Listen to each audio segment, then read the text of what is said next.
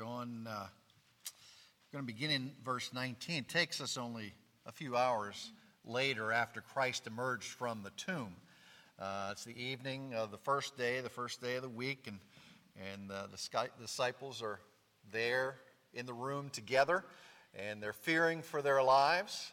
And, um, you know, 10 of them are there. Judas is gone, and, and Thomas is, is uh, well, we don't know where Thomas is.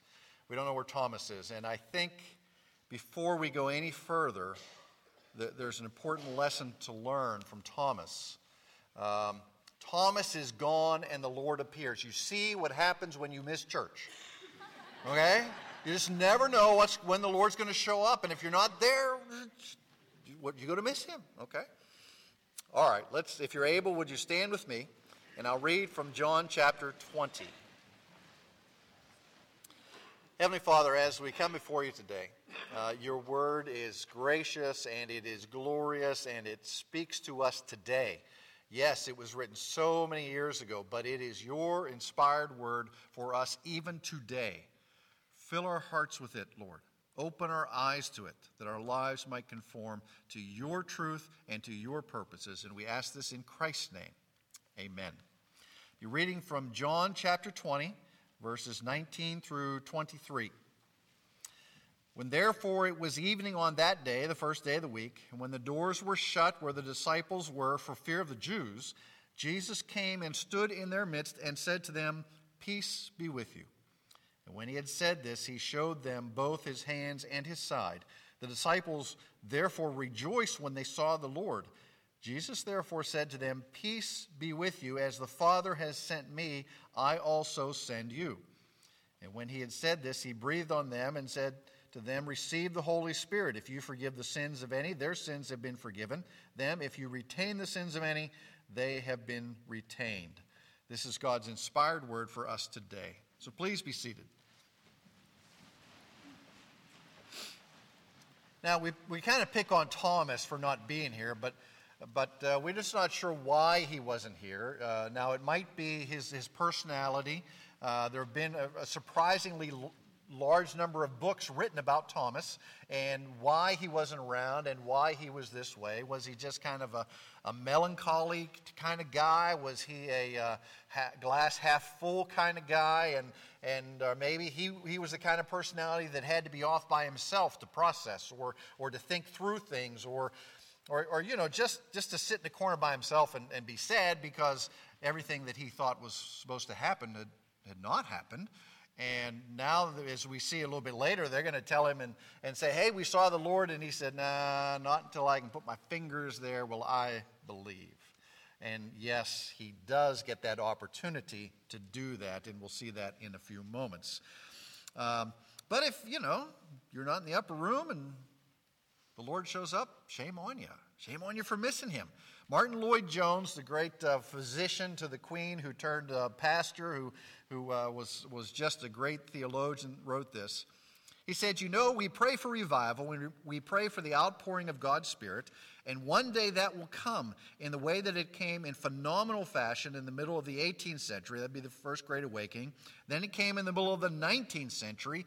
It could come. And what happens if you're not here? You'd just be kicking yourself for the rest of your life. Deep theological truth there. Deep theological truth. Now, of course, you all are here, so I'm preaching to the choir. Thank you. Okay, back to the passage. Well, they've locked themselves in this room. Perhaps it's the upper room, perhaps it's the place where they had the Last Supper. And Scripture tells us why they've locked themselves in, the, in their room because they're afraid of the Jews. They are afraid for their lives. Now, it's only been you know, 72 hours since they saw the Romans drag Jesus off. He was beaten, tormented, spit upon, hung on a cross to die. So they, you know, they they're asking the question: Are we next? Are, are they on on uh, you know pursuit of us? Is it root out all those guys who were with Jesus and find them and crucify them as well? Uh, so they're hiding from the Romans, but they're also hiding from the Jews. But they can't hide from Jesus. They can't hide from Jesus. He enters the room even though the door is locked, even though the door never opens, in come to the room is the risen Lord. Now, I want to remind you, if you jump ahead to the end of chapter 20 there, why John included within his gospel certain things. Now, these things are all here for a reason. Look at verse 30. There were many other signs, therefore, Jesus also performed in the presence of his disciples, which are not written in this book. There were plenty of other things, plenty of material to work with, but John doesn't include those. But these have been written that you may believe that Jesus is the Christ, the Son of God, and that by believing you may, may have life in his name. These things are written here for this purpose, that you may believe. And John, through the inspiration of the Holy Spirit, uh, wrote these down. Now, there are other things he didn't include, but these are included in, in, in layman's terms because these are the best things to move you to faith in Christ. These are, this is the best vehicle that the Spirit will use to open your eyes and therefore believe upon Jesus Christ and have everlasting life. So, this entrance by Jesus into this locked room full of frightened men who had been chosen to change the world, is very important to our understanding and our belief that Jesus is the Christ. So, the, the first thing we see here is that Jesus has a new body. Now, it's the same body, but it's a new body. I know that sounds strange, but you'll see as we go along what goes on here. John says, I want you to look at this and I want you to understand what it means that Jesus Christ was raised from the dead. So he tells us about this risen body. It is the same body. And how do we know it's the same body? He bears the scars. But it's a new body because the doors were locked and all of a sudden he is in the room. So that body can do some different things that we can't. I've never gone through a locked door, I've tried to break through but you know the doors were always stronger than Randy was. Okay, now if we look at verse 27, uh, we see how do we know it's the same body? Because then he says to Thomas, Reach here your finger and see my hands. Reach here your hand and put it into my side. Be not unbelieving, but believing. Because remember, Thomas was the guy that said, Unless I can see it, unless I can touch him, I won't believe. Now, how did Jesus know that Thomas had said that? because he doesn't go to any of the other disciples and ask them to do that. Well, again, this was his body, yet he is the Son of God at the same time. Now, what does it mean that Jesus was raised from the dead? This is not reincarnation. This is not resuscitation. This is not uh, a snake shedding its skin. Uh, one of the worst moments I ever had in my life, I was out in the field, tall grass, and I looked down, I'm walking through, and there is a rather large snake skin. I guess it's better than seeing a rather, rather large snake. Uh, but you know, you're, you're out in the field and you can barely see your feet, but you know that there are rattlesnakes in there somewhere. So you just stand very quiet. You listen and you turn around and get out just as fast as you can, okay? But this is not what happens. This is not Jesus just shedding his skin so that he can have a new one. He did not abandon his humanity so that he could be free to only hang out with his deity. No, that's not what he did. He is the same substance as the Father, but yet he takes on this new body, and this is his body. This is his body that was in the grave, and now it's in the locked room. The Westminster Catechism says this the very same body in which he suffered and bled and died with the essential properties thereof. These guys knew how to write. Okay, the essential properties thereof. It was the same body. That's the short version, the same body. You can see the wounds, you can see the scars. Charles Ryle wrote After a great victory, the scars of a conqueror are marks of honor, and it is no shame for Jesus Christ to bear these wounds, to identify him as the Christ. Remember last week at, at the end, I quoted a, a, a very old hymn by Rutherford, and it talks about in heaven we'll have these great resurrected bodies, raised imperishable. And, and, you know, all the things that plagued us in this world will be gone. Those marks will be gone, except for the marks of Christ. Those marks will remain for all eternity to remind us of the cost of our salvation. The marks are here present in this room. So it's not only a real body, it's the same body that was on the cross, it was the same body that was placed in the tomb, but yet it is a transformed body. Now, this is one of those uh, those deep theological truths that me and my friends love to get together and read five or six books and then hang out and discuss, and, and everybody else's eyes glaze over at this. So let me give you the one sentence version of this. These wounds are still visible to show us he is no longer subject to death. He has conquered death. That's why those wounds are there. They remind us of his sacrifice, they show us he has conquered death. You see, John has worked to show us that Jesus, in fact, has died on the cross. He's got this mark where the sword pierced his side. He's got the nail scarred hands. He has conquered the grave. He will never die again. The body has been raised, it is incorruptible. It is immortal. It is a transformed body. And why is it so important that we know this? Why is it so important that John writes this down? Because Jesus' resurrected body is a pattern for our resurrected bodies. Now, some of you here this morning have, have built homes from scratch. Okay? You've talked to the architect, or you've talked to the builder, or maybe you've gone to a development where, where the, they're building the houses and you go in, and, and there's a house that's already built. It's the first one in, and it's called the model. And they put all the cool stuff in the model so that you can go in and see what your house might look like. That's the same concept here, although far from a perfect illustration. Jesus' resurrected body is the model for us. Okay, our body raised imperishable. Paul goes on in 1 Corinthians, let me tell you about this body that Jesus has won for you. Let me tell you what he is going to do for you. He says it is a spiritual body, it is a transformed body, it is made new by the Holy Spirit, imperishable, never to die again, never to feel the effects of sin. That's the raised body. So, why do we need to know this? Well, Scripture tells us that God cares very much about our bodies. Let's turn over to 1 Corinthians chapter 6. This body is not something that is designed just to get me through on the way to heaven. Okay? Now, uh, Paul writes to the, the, Philippians, and basically the theme of that book is that he's, we're pilgrims and we're on the way and we're making progress and we're making progress to our home. Our passports are not from this world, they are from heaven, and we're going home and we're on the way there. But while we're on the way, we've been given this body, in which to serve the Lord, in which to carry out certain things and to do certain things. These bodies are not to simply to be tolerated until we get our imperishable bodies. Uh, we can't think that this body is just a place to uh, live for a while and then we'll cast it off.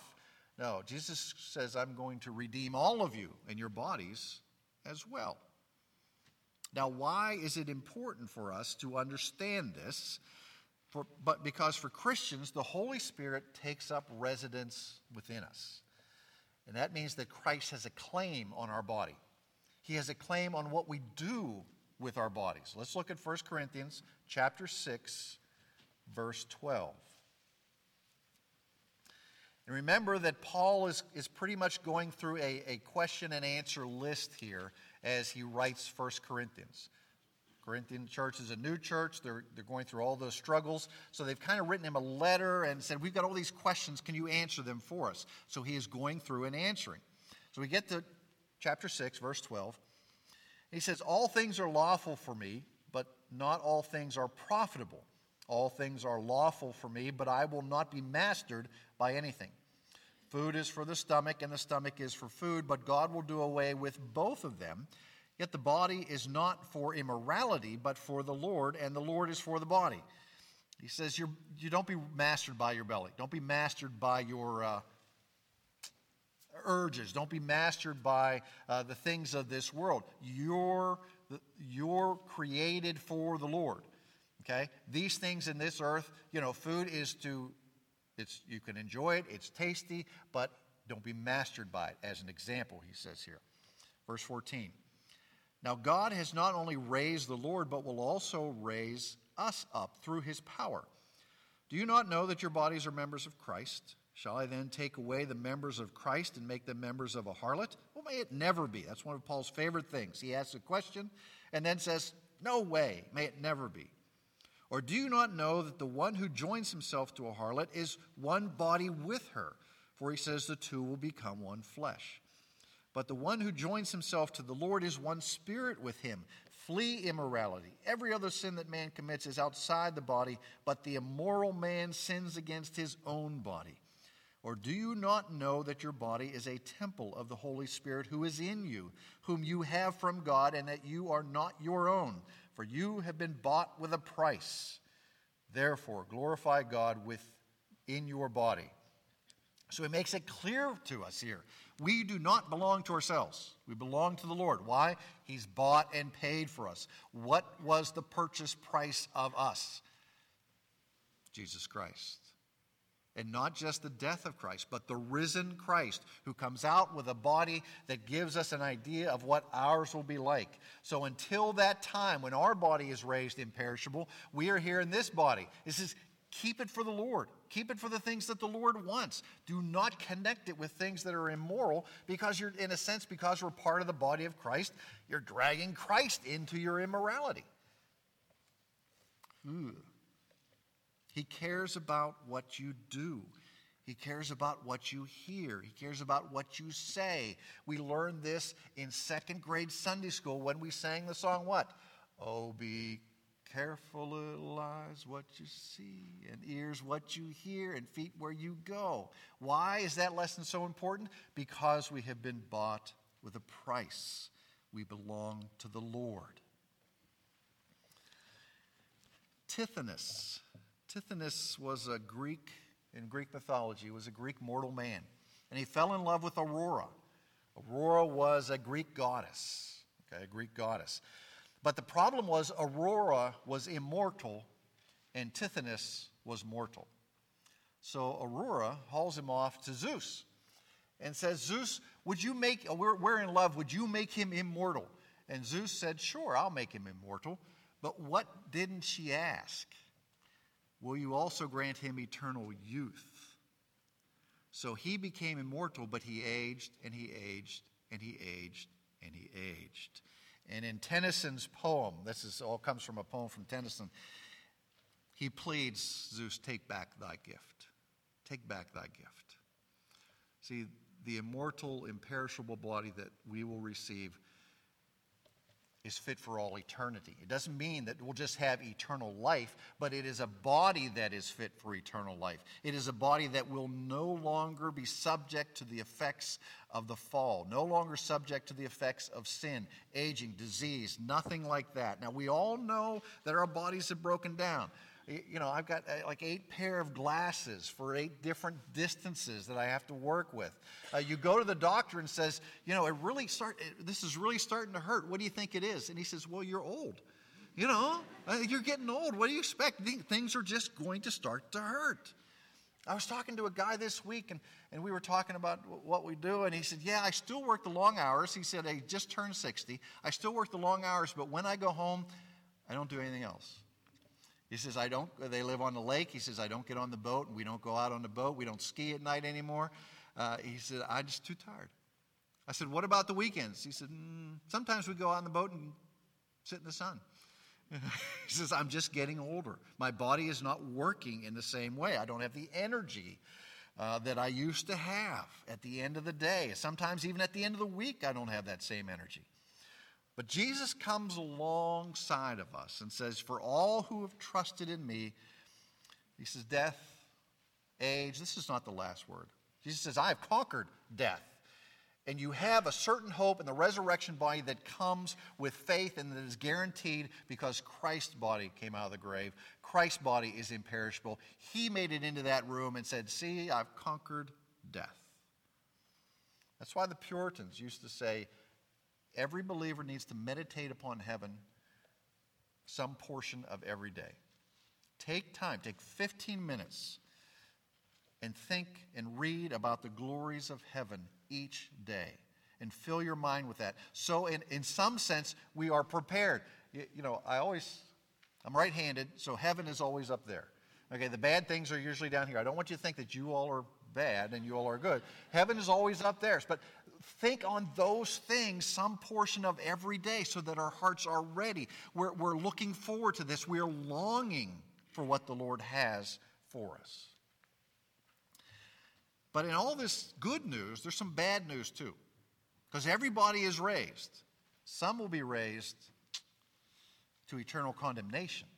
To eternal condemnation. Jesus taught that people, all bodies will be raised. Some will be raised, like Daniel says, to shame and everlasting contempt. They'll be brought before the judgment seat of Christ, and he will say to those, Go to the left. You know, sheep to the right, go to the left. He said, Go to the left. I, I never knew you. So this raises the question well, how can I escape this eternal judgment? If I'm going to be raised and my body will be raised for all eternity, how can I escape eternal judgment that will come upon my body for all eternity? It's not like go to the left and then you cease to exist. That's just not the way that Scripture says. Uh, the eternal life is glorious and it goes on in heaven for all time. Eternal death is terrible and it goes on in hell for all time. So Jesus answers that question. Let's look for a moment back in John 20.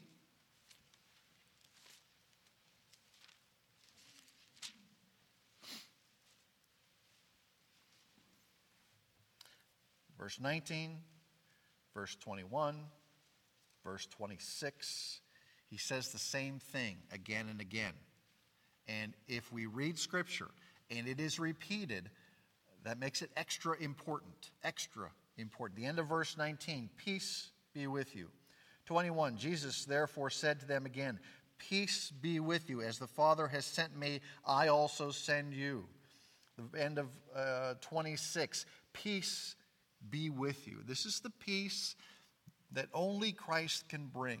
This is the peace that comes upon us and changes all that we are. It is the peace that passes understanding. You have to understand the disciples left Jesus. They abandoned him. You know, we see some of them on the around maybe uh, John is, is around there at the cross looking on Peter and, and, and at the time of the trial, even though he was denying him, he was kind of watching him. But, but they're really, uh, uh, you know, in our world, somebody shows up that we've abandoned, we might be ready for a tongue lashing. But what does Jesus say to them? Peace be with you. This is not this is not, hey guys, how you doing? This is not a greeting like that. This is a communication of his grace and of his mercy to those whom he has chosen to change the world. Not only has he chosen them, he has called them, and in a few days, he is going to empower them to change the world. Empower them to change the world. Paul goes on to explain this concept of this word peace. He says, Jesus himself is our peace, who has made us both one, that's Jew and Gentile, and reconciled us both to God in one body through the cross, thereby killing that hostility. This is all from Ephesians chapter 2. If you, we trust in Christ, if we understand his peace, if we receive him as our Lord and Savior, we don't have to worry about that, that everlasting condemnation. Those things are gone. The new is placed in our hearts. The wrath of God is turned aside from those who are in Christ. His justice is satisfied. It has all been poured out, the wrath of God, onto the person of Christ. But yet he paid the perfect, he was the perfect sacrifice and paid the penalty for us. So, what does this uh, peace mean in our lives? I have five things that I've garnered from other places, just very simply. There are five relationships where this peace should be evident in the life of the believer. Peace between us and the Lord, that's obvious. Okay, it's a vertical aspect of this. He, we have been reconciled to Him. Uh, first and foremost, we're standing there among them the Lord is offering himself. He is showing them the scars in his hands. He is not there to judge them, he is there to demonstrate his love. We've been reconciled to him. Secondly, there is peace between us and God. That's why God sent him. The wrath of God has been satisfied in the work of Jesus Christ. He is our substitution. Third, there's peace between us and the rest of the body of Christ, between us as an individual and the rest of the body of Christ. To be reconciled to God is to be reconciled to all who are in Christ. Now, you might not know the person sitting next to you, or you might know them better than you want to, and you know all about them, but yet there's a bond that ties us together that the world does not understand. We have ears, we have feet, we have hands in this room because we all make up the body of Christ. Paul says in Galatians, we, there's neither Jew nor Greek, slave or free, male or female. Yes, there are men and women here. Yes, there are people from different places. We are one in Christ. They're not the cultural separations that used to be. And number four, we have peace between us and ourselves. And sometimes that's a very hard thing to achieve because there are voices within us and they're our own voice and they tell us uh, that we're not we're not good enough or, or we can't really be forgiven for those things that we've done or there's really do you know what you have done? There's no can't be a sacrifice that is great enough to cover your sins. You say to yourself i know the hardness of my own heart but yet christ takes care of that. Hebrews chapter 9 says the blood of christ will purify our conscience from dead works to serve the living God. Our minds have to understand we have received forgiveness, that there is peace that we can find that is available only in Christ. Now, peace within us does not mean that we will not struggle, does not mean that we will suddenly stop seeing our past sins, that they will stop haunting us, but we understand that they have no power over us. Yes, they might be there. It might take time to come to grips and say, no, those things are gone. They no longer affect us. They, they, they might not cease to be painful right away, but they can cease to be paralyzing, knowing we have forgiveness in Christ. And last, we have peace with the world. Whew, peace with the world. Really? Yeah. When Jesus died, he did what was needed to be done so that someday, in God's time, in the fullness of time, evil will be done away with. He will return, not this time as Savior, but this time as judge, as judged. Now, this last portion here in John, eh, a lot of questions about this. And he said to them, verse 22, he breathed on them and said, Receive the Holy Spirit. Now, it doesn't say we might be cutting a fine line here, but it doesn't say that they received the Holy Spirit. All right? We know that they received the Holy Spirit definitely couple of pages over in Acts chapter 2. That's when the Holy Spirit came upon the church. So I don't think they received the Holy Spirit. This was more of a promise. Now, why don't I think they received the Holy Spirit? Uh, look over at verse 26. And after eight days, again, his disciples were inside. They're still hiding out after eight days. They are still stashed away in the room, afraid to go out. If they had received the Holy Spirit, life would have been very different. What happens to Peter after he receives the Holy Spirit? He preaches a sermon, and 3,000 people come to Christ. Boom! That's the power of the Holy Spirit. I, th- I think this is the promise of the Holy Spirit. And then in verse 23, if you forgive the sins of any, their sins have been forgiven them. If you retain the sins of any, they have been retained. This is not some ecclesiastical um, badge of authority. Okay, this does not give the, uh, the 10 or 11 who are in that room the power to actually forgive sins. We know the forgiveness of sins only comes through Christ. This is, we tie this with the phrase, peace be with you. Okay? And then to go and do those things. Okay? To go out into the world and declare these things, that the peace of Christ has come. So for those who receive the peace of Christ, for those who profess with their mouth, who believe with their heart, there's the authority to say, Your sins are forgiven. As far as we know, their sins are forgiven. Of course, only Christ actually knows, but when you declare your faith, when you declare that you believe, we can say that. For those who scoff at the things of Christ, if you retain the sins of any, they have been retained. If you sit here and say, Randy, that was so cool, but you're so full of beans about that forgiveness stuff, it says right here, sorry, your sins are not forgiven. They're, they're simply not. Not until you confess faith in Jesus Christ. Then you will know his peace. So, what do we do about that? Hmm. Martin Luther said faith is a busy little thing. We ought to be out there doing it. And what should we be out there doing it? Declaring the peace of Christ. The church is not, Luther goes on to say, it is not a hibernating bear. It is not a hibernating bear waiting for spring to come. Spring has come and we are to be out there. What did we read from Matthew? Go into all the world and make disciples. Make disciples, okay? And that great, last thing, that great theologian, Yogi Bear.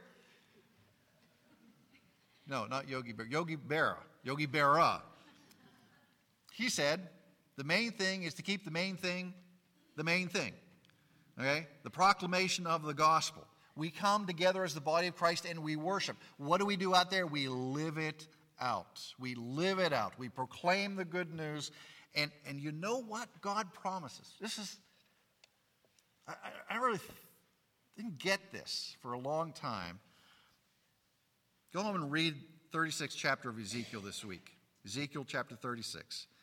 He says, This also I will let the house of Israel ask me to do for them. Now think of that. I will let the house of Israel ask me to do this for them to increase their people like a flock. And I thought, does think that applies to the church? I mean, that was, we were talking about the, the covenant people here. Well, do you think that applies to us today? You think if we ask the Lord to increase our numbers, that He will do that? Should we be so bold as to say, Lord, as I go out and declare the gospel, that you would change hearts and bring people into the church, that they would believe? And, and what's the caveat there? Well, the Lord's going to say, Well, I'm going to do that, but you got to make sure to go and declare. Because if you just pray for it and then don't do anything, uh, he's going to go find somebody else to do it. And he's going to bless them.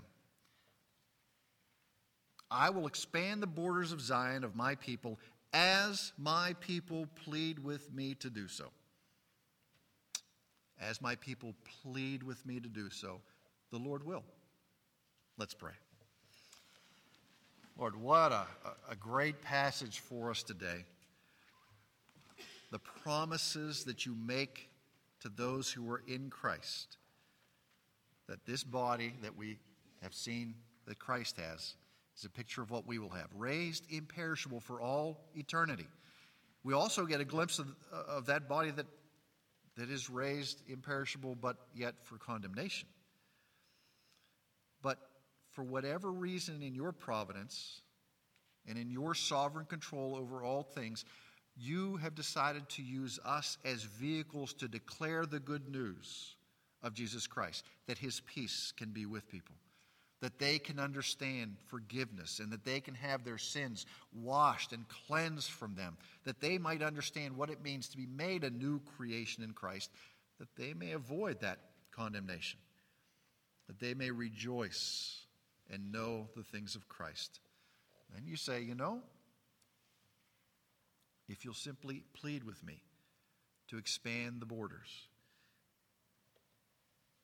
If my people will plead with me to let their house increase, says, I, will do that. I will do that. But I will expect you to go and declare the news, and I will use you as the instrument of the proclamation of the gospel of Christ. Lord, for this week, especially, tune our hearts that when we're in a conversation with somebody, it might be short, might be in an elevator, might be over lunch, it might be something brief. Give our eyes sharpness to opportunities to share the gospel. It just might be a little bit at first, but a little bit might be enough to open the door and lead to more. Or it might be that someone is, is so empty inside that that littleness, that little bit of the gospel is just life to them. For we have the words of life, and it is our job to give them out. We ask these things in Christ's name. Amen.